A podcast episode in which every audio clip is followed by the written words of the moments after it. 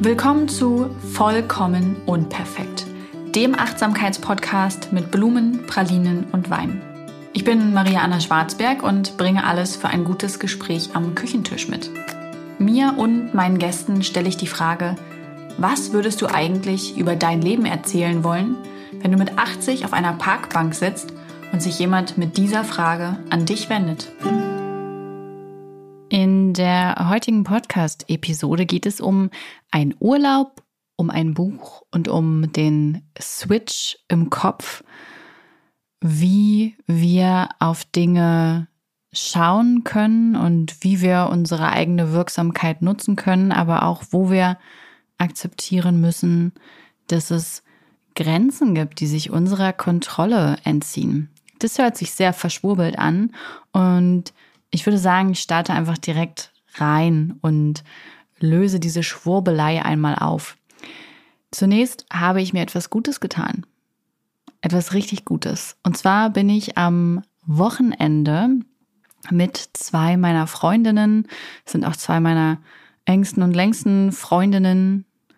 Ähm, also nicht die Freundinnen sind eng und lang, sondern wow, die Freundschaften das, äh, gut, ja, also ich war mit zwei Freundinnen im Urlaub und äh, wir waren in Heiligenhafen an der Ostsee. Es war sehr, sehr schön und ich fand es nicht nur schön, weil ich mir etwas Gutes getan habe, sondern auch, weil ich das erste Mal ohne meine Tochter in den Urlaub gefahren bin und vor allem war ich das erste Mal länger als 48 Stunden von meinem Kind getrennt. Und man könnte jetzt sagen, sie ist ja auch schon ein und drei Viertel. Das habe ich schon vor einem Jahr gemacht. Andere denken vielleicht, sie ist ja erst ein und ein Dreiviertel. Das würde ich noch lange nicht machen. Jede und jeder in seinem Tempo. Ich habe einfach vorher immer wieder gemerkt, dass es sich noch nicht richtig angefühlt hat. Ähm, ich glaube, sie war schon einmal oder vielleicht zweimal äh, eine Nacht ohne mich, also so 24 Stunden. Ähm, aber alles andere hat sich nicht richtig und nicht gut angefühlt, weil ich einfach das Gefühl hatte, sie braucht diese Sicherheit und auch diese Routine, dass ich verlässlich ähm, in der Nähe bin oder zumindest, dass ich verlässlich in kurzer Zeit wieder da bin. Und auch für mich ganz persönlich hat es sich noch nicht richtig angefühlt, ohne mein Kind wegzufahren oder auch ähm, so lange ohne ihre Nähe zu sein. Nicht, weil ich ihrem Vater das nicht zutraue, das in jedem Fall, sondern es war ganz persönlich für mich und ganz persönlich für mein Kind einfach noch nicht der richtige Zeitpunkt. Und ähm, ich bin ganz stolz auf mich, dass ich da so gut auf uns beide geachtet habe und zu diesem selbstgewählten Zeitpunkt gesagt habe, jetzt ist es okay für mich. Und deswegen konnte ich dieses Gute, also diesen Urlaub, auch so richtig genießen, weil es einfach der richtige Zeitpunkt war. Es war auch eine recht spontane Aktion. Wir haben irgendwie, ich glaube, weiß ich gar nicht, Ende Juni oder so, habe ich äh, einfach ähm, geschrieben, wie es aussieht. Ich, ich möchte eigentlich mal nach London fliegen. Ich fliege ja immer so, oder ich fahre oder ich laufe, fahre mit dem Rad, sucht euch aus. In jedem Fall bereise ich einmal im Jahr für gewöhnlich Großbritannien. Ähm, und ich wollte das gerne mit meinen Freundinnen machen eigentlich mit drei meiner Freundinnen. Eine konnte leider nicht, weil sie krank ist, weil wir halt alle so UK-Nerds sind, durch und durch. Also wir wären da wahrscheinlich aufgeschlagen und wir wären implodiert vor Euphorie, dass ausgerechnet wir vier UK-Nerds wieder in UK sind nach dem Lockdown und so. Ihr wisst schon. Aber das äh, haben wir uns dagegen entschieden. Einfach weil zu dem Zeitpunkt es noch so gewesen wäre, dass wir hätten, ich weiß gar nicht, fünf oder zehn oder 14 Tage in Quarantäne gemusst. Das ist für viele einfach mit dem Urlaub nicht machbar. Und auch aufgrund der hohen Infektionszahlen haben wir gesagt, wir möchten das nicht. Wir hätten zwar, glaube ich, jetzt zum Reisezeitpunkt alle sogar schon den vollen Impfschutz gehabt. Ich bin mir gar nicht genau sicher. Ähm, ich kenne jetzt nicht alle Impfausweise auswendig, ne? Aber so, auf jeden Fall haben wir gedacht, nee, machen wir nicht. Auch hier bitte no judgment, ne? Haltet das, wie ihr wollt. Ähm, es gibt auch Menschen, die wären nicht wie ich nach Schweden gefahren oder die fahren jetzt einfach überhaupt noch nicht ins Ausland. Es gibt welche, fliegen schon nach Timbuktu. Also es ist, äh, finde ich ganz persönlich, immer eine individuelle Entscheidung, die jeder und jeder für sich treffen muss und ähm, die jeder mit sich einfach vereinbaren können muss. Und wir haben auf jeden Fall gedacht, UK machen wir nicht, wir machen was anderes. Und dann hat eine Freundin gesagt, Mann, da Heiligenhafen, da war ich schon mal, das ist ultra toll, ist das Meer und es ist nicht so groß und da gibt's tolle Apartments und äh, die sind auch direkt am Wasser und dann können wir so auf den Graswälder laufen und Vögel beobachten und können wir baden gehen und lesen und abends kochen und so. Und wir waren alle so, ja, dabei. und das haben wir auch gemacht. Also das lange Geschichte kurzer Sinn. Wir sind da hingefahren. Wir hatten ein tolles Wochenende. Ich konnte es so richtig genießen. Es war so, mir war auch so richtig bewusst, wie begrenzt diese Zeit ist und was für ein Riesenglück ich habe, dass wir alle das machen und dass wir alle gesund sind und dass wir befreundet sind. Also ich war so richtig dankbar und erfüllt und genießend und äh, habe auch selbst die Fahrt dahin total in Kauf genommen und äh, würde es auch immer wieder tun. Mal gucken, ob wir das nochmal machen können. Das würde mich auf jeden Fall sehr freuen. Aber das habe ich mir Gutes getan und das möchte ich einfach kurz mit euch teilen.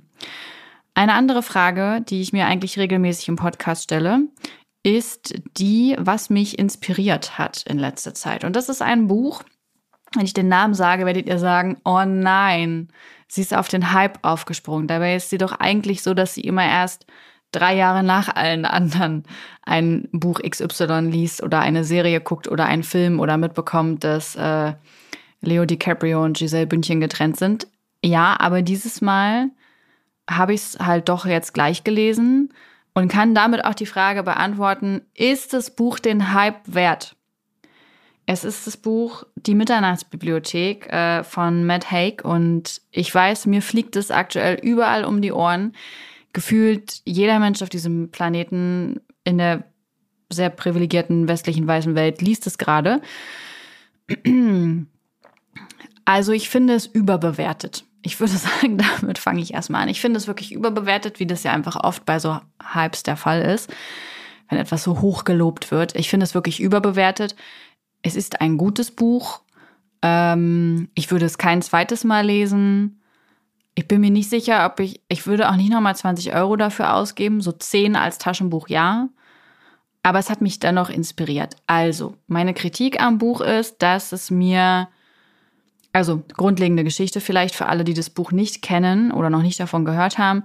Es geht im Grunde um, ich könnte einfach den Klappentext vorlesen, ne? Das wäre so klug. Stell dir vor, auf dem Weg ins Jenseits gäbe es eine riesige Bibliothek, gefüllt mit all den Leben, die du hättest führen können. Alles, was du jemals bereut hast, könntest du ungeschehen machen. Genau dort findet sich Nora Seed wieder, nachdem sie aus lauter Verzweiflung beschlossen hat, sich das Leben zu nehmen. An diesem Ort zwischen Raum und Zeit, an dem die Uhrzeiger immer auf Mitternacht stehen, hat sie plötzlich die Möglichkeit, all das zu ändern, was sie aus der Bahn geworfen hat. Aber kann man in einem anderen Leben glücklich werden, wenn man weiß, dass es nicht das eigene ist? Ja, also die gute Nora, äh, damit beginnt das Buch, ist sehr verzweifelt und sehr unglücklich und sie bereut sehr viel und sie nimmt sich dann tatsächlich das Leben. Das war übrigens die Stelle, als ich auf eine Triggerwarnung gewartet habe, aber die kommt natürlich in Romanen nicht. Also ich war echt schockiert, dass sie sich wirklich das Leben genommen hat und habe dann auch erstmal 250 Seiten oder so vorgeblättert, um zu gucken, ob sie das überlebt oder nicht. Und mir fällt es ein, ich darf das natürlich nicht noch nicht vorwegnehmen. Ich habe es nicht vorweggenommen, also ob sie lebt oder stirbt, dafür müsste das Buch kaufen. Ähm, nein, also äh, das musste ich für mich erstmal klären. Dann konnte ich äh, weiterlesen und dann landet sie eben nach oder nach diesem Selbstmordversuch äh, in, in, in einer Zwischenwelt in der Mitternachtsbibliothek. Ähm, und das ähm, einerseits finde ich die, die, die Bilder sehr stark, die er da erzeugt und die er nutzt. Andererseits sind sie mir etwas zu kitschig, aber ist okay. Ähm, und mir ist es äh, insgesamt etwas zu amerikanisch, weil mir zu sehr mit Weisheiten um sich geschmissen wird. Und weil die mir auch zu schnell nacheinander kommen. Und ähm, es ist nicht so wie der Alchemist oder wie das Café am Rande der Welt. So schlimm ist es wirklich nicht. Aber äh, es hat schon im Vergleich so mit anderen Romanen, die ich normalerweise lese, eine Tendenz dahin.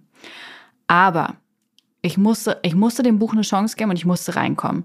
Also, Nora probiert dann eben Leben aus und sie steigt immer um Mitternacht quasi ihres Suizids in dieses Leben ein. Also sie reist nicht in der Zeit zurück und ist plötzlich nochmal ein Kind oder so, sondern es geht immer darum, dass äh, sie eine Entscheidung in ihrem Leben anders trifft und daraufhin steigt sie in dieses Leben ein.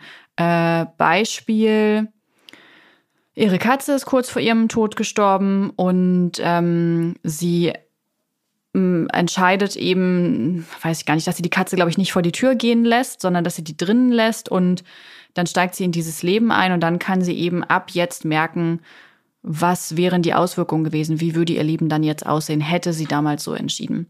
Und anfangs ist mir das einfach zu platt. Also in dem Fall mit der Katze, das kann ich vorwegnehmen, ist kein riesen Riesending, äh, wäre die Katze trotzdem gestorben, weil die Katze nämlich nicht überfahren wurde, wie sie dachte, sondern die Katze hat pff, irgendeine Krankheit gehabt und wäre sowieso gestorben äh, und ist einfach nur draußen vor der Tür gestorben, sonst wäre sie unter ihrem Bett gestorben. Und da habe ich halt erst gedacht, oh nee, das wird doch jetzt nicht so ein Ding, wo plötzlich alles, was sie im Leben entschieden hat und hätte sie das anders gemacht, ähm, würde sie quasi trotzdem keine Schuld treffen und alles hat sie richtig gemacht. Wisst ihr, so eine total eindimensionale Geschichte, bei der immer wieder der Umkehrschluss ist, ach, du hast ja doch alles richtig gemacht. Oh, hab ich schon gedacht, nee, das kann ich da nicht weiterlesen. Aber auf Anraten meiner Freundin Ulrike habe ich das Buch weitergelesen. Und es wird vielschichtiger. Und da wird das Buch dann tatsächlich auch spannend. Und das ist das, wo ich für mich viel mitnehmen konnte und was mich auch inspiriert hat, war so dieses, ich habe echt immer gedacht, wie kriegt Matt Haig das jetzt hin, dieser Suizid, ja, nee, sie ist ja nicht mal mehr suizidal, sie ist tot. Also wie kriegt er das hin, diese Person, die sich das Leben nehmen wollte, äh, dahingehend zu bewegen, dass sie eigentlich das nicht möchte und auf ganz tolle, äh, mit ganz tollen Geschichten, ähm, die eben auch wirklich viel, viel vielschichtiger werden, geht er so auf jede große Entscheidung ihres Lebens ein und was eben dann die Nuancen gewesen wären. Und mehr kann und will ich jetzt leider auch nicht verraten, weil ich euch die, das Buch nicht vorwegnehmen möchte für alle, die das noch lesen wollen. Wie gesagt, ähm, ich halte es für extrem überbewertet, aber ich würde nicht sagen, dass man es nicht lesen sollte. Ähm, ich glaube, es ist einfach nur gut, wenn man mit einer geringeren Erwartung rangeht, weil man dann halt nicht so, ich habe halt das Buch erwartet und das war es dann eben nicht. Naja, auf jeden Fall hat mich das Buch ähm, inspiriert, weil ich es witzigerweise jetzt auch zu einem Zeitpunkt gelesen habe, äh, in dem ich auch umdenken musste und da keine Wahl zu hatte. Ähm, und zwar hatten wir bis tatsächlich vor fünf Minuten Handwerker im Haus. Und das für anderthalb Wochen. Angekündigt waren die für drei Tage. Sie haben selber schon gesagt, es könnte wahrscheinlich fünf dauern, also Montag bis Freitag. Und ich habe schon gedacht, ja, na klar. So wie in dieser Wohnung alle Versprechen gebrochen wurden und einfach nichts, nichts eingehalten wird und äh, wir den unzuverlässigsten Vermieter aller Zeiten haben, brauchen die länger. Und so kam es natürlich auch. Sie haben jetzt anderthalb Wochen gebraucht, aber sie sind gerade weg. Und das Ding ist, dass wir wussten, dass irgendwann hier nochmal Gewerke in der Wohnung sein werden, weil wir ja krasse Baumängel haben. Und ich glaube auch nicht daran, dass die jetzt damit behoben sind, ähm, weil für mich immer noch einige Punkte unklar sind, was das jetzt konkret verbessern soll oder weil mir Maßnahmen fehlen für bestimmte Dinge, die einfach immer noch nicht richtig laufen. Aber das ist ein, anderer, ein anderes Thema. In jedem Fall wussten wir schon, ich glaube, seit dem Frühjahr, dass wir irgendwann nochmal Gewerke haben werden, aber es ging halt lang nicht wegen der Pandemie und so. Und naja, wie gesagt, wir haben einfach nicht den zuverlässigsten Vermieter. Ähm, und jetzt rückte dieser Zeitpunkt näher. Und die ganze Zeit, während ich wusste, dass wir hier nochmal Gewerke in der Wohnung haben werden, war ich total, nee, es war keine Aufregung, sondern ich hatte richtig Angst und Sorge vor diesem Moment, äh, wenn unsere private, intime Wohnung äh, von lauter Handwerkern geflutet wird und mein ordentlicher und strukturierter äh, Rückzugsraum einfach aussieht wie eine Baustelle. Ich habe kurz nach einer Übertreibung gesucht, aber sagen wir, wie es ist, wie eine Baustelle mit Dreck und Schutt und allem. Ähm, und ich habe mich einerseits davor gefürchtet, dass das endlich soweit ist, aber ich wusste halt auch, es wird irgendwann passieren und das war so, es hat eine ganz große Angespanntheit in mir erzeugt, dass das irgendwann sein wird. Ähm, es war dann jetzt soweit und das auch relativ kurzfristig und dafür bin ich irgendwie dann rückblickend dankbar, dass ich nicht schon zwei Monate vorher wusste, dann ist der Tag, weil ich wäre einfach zwei Monate lang angespannt gewesen. Toll. Ähm, so wusste ich das, okay, nächste Woche ist es soweit. Und ähm, rückblickend war es nicht so schlimm, wie ich befürchtet habe. Auch weil ein Teil der Baumaßnahmen gar nicht durchgeführt würde. Also hätten sie das alles so gemacht, wie es ursprünglich geplant war, dann wären sie wahrscheinlich noch drei Wochen hier.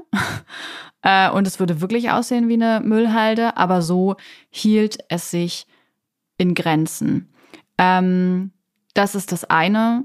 Aber worauf ich eingehen will, ist, was sich bei mir verändert hat, dass ich jetzt hier entspannt sitze und auch während dieser Zeit entspannt gesessen habe. Ich versuche das mal so ein bisschen äh, zu rekapitulieren, was mir konkret geholfen hat, umzudenken und in so einer anstrengenden, aufregenden, angespannten Situation. Also ich hätte halt die ganze Zeit kopflos und panisch hier rumsitzen können, hätte nicht arbeiten können, wäre fast durchgedreht und ne, hätte weder an meinem Berufs- noch an meinem Privatleben Freude gehabt. Nur in Anführungsstrichen, weil Gewerke in der Wohnung sind. Oder ich musste halt einfach Strategien und Lösungen finden, wie ich trotzdem einen schönen Alltag leben kann, auch wenn ich in einer Situation bin, in der ich mich einfach gar nicht wohlfühle. Ähm, und da gab es ein paar Sachen, die mir geholfen haben. Zum einen habe ich mir bewusst gemacht, dass es zeitlich sehr begrenzt ist und es keine Dauersituation ist. Ähm, etwas anderes, was ich gemacht habe, war, dass ich ganz klar kommuniziert habe. Also ich habe, bevor der erste Mensch durch unsere Haustür gegangen ist, habe ich gesagt, entweder ziehen Sie die Schuhe aus oder Sie ziehen sich diese Schuhüberzieher drüber. Das habe ich Ihnen freundlich gesagt. Das war gut, also klare Regeln kommuniziert zu haben, auch heute wieder, ähm, als es ja natürlich noch mal länger ging als überhaupt angedacht. Also nicht nur an Tagen, sondern auch noch mal heute an Zeit, habe ich halt auch gesagt, ich sitze gleich im Büro und werde aufnehmen. Ähm, es muss bitte Ruhe herrschen und wundern Sie sich nicht, wenn ich nicht Tschüss sage. Ähm, ich bin jetzt einfach in einer Tonaufnahmesituation und ja. Ähm, also wirklich so klar zu kommunizieren, was sind meine Regeln, was sind meine Bedürfnisse, was sind meine Grenzen in meinem Zuhause. Das hat mir sehr geholfen. Und ich habe mir versucht, kleine Highlights zu setzen. Ähm, ich habe zum Beispiel den Urlaub mit meinen Freundinnen auf das Wochenende gelegt, in der Hoffnung, dass dann schon alles vorbei ist. Ähm, und wir haben auch so unter der Woche schöne Dinge gemacht. Ich bin zum Beispiel mit meiner Tochter ins Freibad gefahren nachmittags, anstatt in der Wohnung zu sitzen, ähm, in der in der oberen Etage ein mittelschweres Chaos herrscht, habe ich halt einfach nicht zu viel Zeit in dieser Situation verbracht und verplant, sondern bin eher rausgegangen. Einen Nachmittag war ich bei meiner Oma zum Kuchenessen und ähm, wir haben also die Nachmittage einfach nach draußen verlegt, haben uns Highlights gesetzt und es war tatsächlich eine sehr erlebnisreiche und auch schöne Zeit. Nicht wegen der Handwerker, sondern trotz der Handwerker. Und ich stehe jetzt, äh, ich überlege gerade, ob da ob noch irgendwas gab, was mir geholfen hat. Mmh ich habe ansonsten meine Strukturen eingehalten, also meine Gewohnheiten im, im Alltag. Ich habe wie gewohnt gefrühstückt und äh, Mittag gegessen und sowas. Ich habe zwar öfter bestellt, weil ich es ein bisschen blöd fand, hier fett zu kochen, wenn äh, Gewerke im Haus sind, aber ähm, ich habe ansonsten so an allem festgehalten, habe mich nicht hinreißen lassen, keine Ahnung, mir jetzt jeden Abend eine Flasche Wein reinzustellen, sondern ähm, ja, habe einfach an meinen Gewohnheiten festgehalten. Ich glaube, ich bin einmal öfter eine Runde joggen gegangen. Also es waren kleine Dinge, die mir geholfen haben, aber es war eine große Veränderung in meinem Kopf, weil ich für mich währenddessen bemerkt habe, dass es nicht so schlimm ist wie befürchtet. Und zwar nicht wegen des geringeren Aufwands, äh, nicht dem krassen, wie es eigentlich geplant war, sondern weil ich es aushalten kann. Und ich glaube, das war die Angst, die ja eigentlich dahinter stand, dass die Gewerke hier reinkommen, dass ich das nicht aushalte, dass ich äh, über mich die Kontrolle verliere, dass ähm, das für mich so eine unaushaltbare Situation ist und ich dann so einen emotionalen Kollaps habe. Niemand will halt die Kontrolle verlieren. So, das ist, es, es liegt ja in uns allen. Und ich habe einfach gemerkt, ich kann das aushalten, ich kann das zulassen, ich kann auch diese negativen Emotionen, die damit einhergehen, ähm, annehmen. Und das war schon so ein You go through what you go through Moment, ähm, weil ich das ja nicht über mich erfahren hätte, wäre die Situation nicht eingetreten. Und deswegen fühlt es sich für mich schon auch gestärkt an, wie ich aus dieser Situation jetzt herausgehe. Äh, ich fühle mich auch immer noch etwas angespannt, weil ich natürlich gleich nochmal durchsagen muss und sowas. Aber ich gucke ähm, zurück, wie ich hier noch am Montagmorgen saß und dachte, fuck, ich habe da so keinen Bock drauf und ähm, dann sehe ich mich jetzt, wie das irgendwie vorbei ist und ich bin einfach insgesamt sehr stolz, das so gut gemeistert zu haben. Und das ist Schluss und letztendlich auch das, was Matt Haig in seinem Buch anspricht. Deswegen fand ich das so witzig, dass ich das Buch jetzt am Wochenende gelesen habe. Ähm, da geht es auch um diesen Switch, um diesen Perspektivwechsel, dass das Ereignis oder in seinem Fall das Leben immer noch das gleiche ist, aber dass die Perspektive sich geändert hat. Wichtig an dieser Stelle. In keinster Weise möchte ich psychische Erkrankungen kleinreden. Und bei psychischen Erkrankungen ist es auch nicht so, dass man einfach sagen kann, ja, du musst es nur mehr wollen mit dem positiven Gedanken. Das ist halt Bullshit. Deswegen sind das psychische Erkrankungen in solchen Fällen ist es einfach eine differenziertere Betrachtung, die dahinter steht. Aber jetzt hier in meinem Fall und ich glaube auch für einen Großteil meiner Hörer und Hörerinnen ähm, ist es eben so, dass dieser Perspektivwechsel einiges verändern kann. Aber mir ist es dennoch wichtig, das anzusprechen, dass ähm, wenn euch das nicht gelingt, dass das A völlig legitim ist und B, wenn da eine Erkrankung hintersteht, das auch völlig legitim ist und dass es nicht in keinster Weise irgendwie auf euch zutreffen muss, da es ja auch nur eine ganz subjektive Erfahrung ist. Ich finde immer, es gibt nichts Schlimmeres, als wenn man ähm, in so einem Thema abtaucht und dann kommt da so ein Ratschlag und eigentlich fühlt man sich voll gezwungen, irgendwas zu tun oder zu verändern und dabei ist es überhaupt gar nicht dienlich oder hilflich. Also das äh, möchte ich hier nicht erreichen, sondern euch einfach nur eben an diesem Switch-Thema teilhaben lassen, also dieses Umdenken-Thema. Und ich fand, er hat das eben in dem Buch ganz spannend dargestellt, wie Nora Seed ähm, in diesem Leben immer mehr umdenkt. Also wie sie so Erkenntnisse sammelt, wie sie sich schlimmsten Ängsten stellen muss. Und ein ganz starkes Bild ist das Buch des Bereuens in dieser Mitternachtsbibliothek, in dem halt alles ist, was sie bereut. Und dass es halt immer die Möglichkeiten sind, die wir zu verpassen geglaubt haben und die wir bereuen. Und dass wir dann so Reue und Schuld aufgeladen sind, dass wir das, was wir haben, kaum zu, mm, kaum zu leben, kaum zu schätzen, kaum zu würdigen wissen. Und das war ein Moment, in dem auch ich zurückgedacht habe und für mich festgestellt habe, in diesem Punkt hat Matt Haig einfach wirklich recht und äh, das ist eine Weisheit, die ich euch gern zum Schluss weitergeben möchte. Wenn wir auf Entscheidungen zurückblicken und uns manchmal unsicher sind, ob wir die wirklich so richtig getroffen haben, dann liegt es sehr oft daran, dass wir die andere Entscheidungsoption glorifizieren. Während wir unsere eigene, in der wir gerade leben, runterreden, madig machen, mit anderem vergleichen. Aber die andere Option, die es gegeben hätte oder die wir sonst gewählt hätten, die tritt für gewöhnlich oder die wäre so nicht eingetreten, wie wir es uns ausgemalt haben, sondern das ist eine glorifizierte Vorstellung von dem, was hätte sein können. Und es ist in keinster Weise dienlich oder hilflich daran festzuhalten, weil wir letztlich die Menschen sind, die wir sind. Und zwar resultierend aus allen Entscheidungen, die wir getroffen haben. Und keine davon haben wir grundlos getroffen.